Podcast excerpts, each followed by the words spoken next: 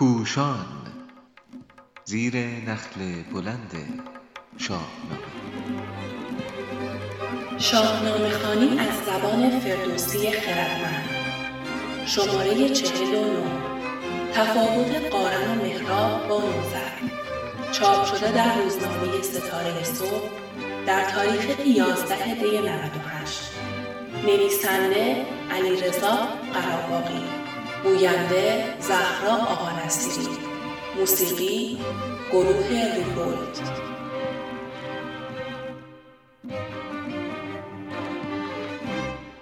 پس از حمله افراسیاب به ایران نوذرشاه با فرستادن فرزندان خود به سوی فارس برای رهانیدن شبستان و حرمسرای شاهی از خطر دشمن تورانیان را به فکر دستیابی به شبستان انداخت. از سوی دیگر افراسیاب با خبر شده بود که سام درگذشته است و زال به ساختن دخمه در گورابه برای پدر پرداخته و درگیر سوگواری است. پس گذشته از لشکری که برای گرفتن زابل روانه کرده بود پسر ویسرا نیز با چند سوار به سوی فارس فرستاد. سپاهیان ایران از کار پنهانی نوزر برای حفظ شبستان شاهی با خبر شدند و با دیدن سواران تورانی که به سوی فارس میتاختند گفتند که ما را سوی پارس باید کشید نباید بدین رای هیچ آرمید. چو پوشیده رویان ایران سپاه اسیران شوند از بد کینه خواه. زن و زاده در بند ترکان شود. ابی جنگ دل پر ز پیکان شود. که گیرد بدین دشت نیزه به دست؟ که را باشد آرام و جای نشست؟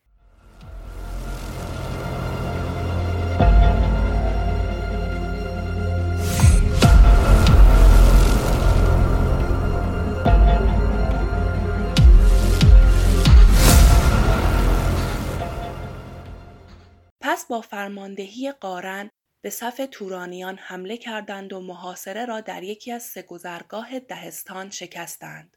و سر در پی سواران فرزند ویسه گذاشتند.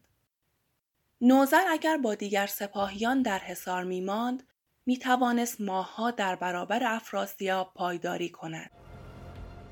ولی با یک تصمیم نادرست دیگر و از سر ترس با دوازده هزار نیرو از حصار بیرون آمد تا شاید خود را به فارس برساند. آشکار بود که همه این نیروی اندک و گریزان کشته یا اسیر خواهند شد. نوزر تنها یک شب توانست در برابر افراسیاب تاب بیاورد. آنها هیچ راه گریزی پیدا نکردند و همگی به بند افراسیاب افتادند. فردوسی بزرگ نشان می دهد که افراسیاب از عاطفه و احساس سپاهیان خود برای روحیه دادن به آنها بهره می جوید و ویسه را برمیانگیزاند تا برای پیشگیری از مرگ پسر خود با شتاب به دنبال قارن برود. همچنین دانای توس نشان می دهد که قارن برخلاف نوزر رهانیدن فرزند و زن را با دفاع از خاک وطن همسو می داند. زمانی که ویسه به قارن می رسد، پسر ویسه و سواران همراهش کشته شدهاند و قارن دیگر نه به سوی شبستان که در حال بازگشت برای جنگ با افراسیاب است. این پهلوان رزمنده به ویسه می‌گوید نه از بیم رفتم نه از گفتگوی به پیش پسرت آمدم جنگ جوی چو از کین او دل بپرداختم کنون کین و جنگ تو را ساختم.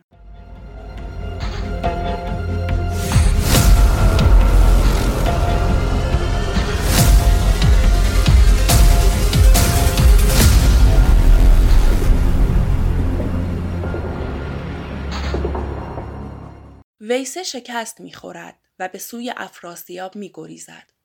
از سوی دیگر فرمانده لشکری که افراسیاب برای گرفتن زابل روانه کرده بود پیامی از سوی نماینده مهراب دریافت می کند که من نژادم از زحاک تازی است.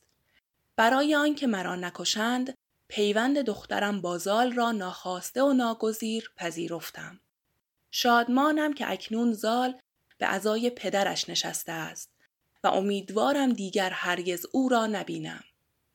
اگر شما فرصت بدهید پیکی نزد افراسیاب میفرستم و سرسپردگی خودم را به او می‌گویم و زابل را با گنجهایش به تورانشاه پیشکش می کنم.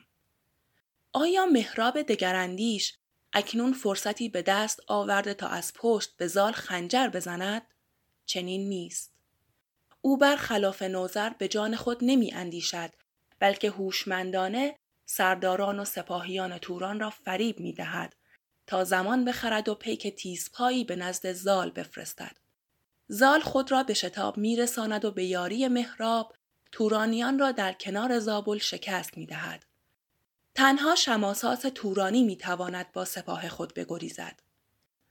ولی قارن در راه آنان را می بیند و تار و مار می کند. بسی را ببست و بسی را بخست. بسی را به گرز گران کرد پست. گریزان شماساس با چند مرد برفتند از آن تیره گرد نبرد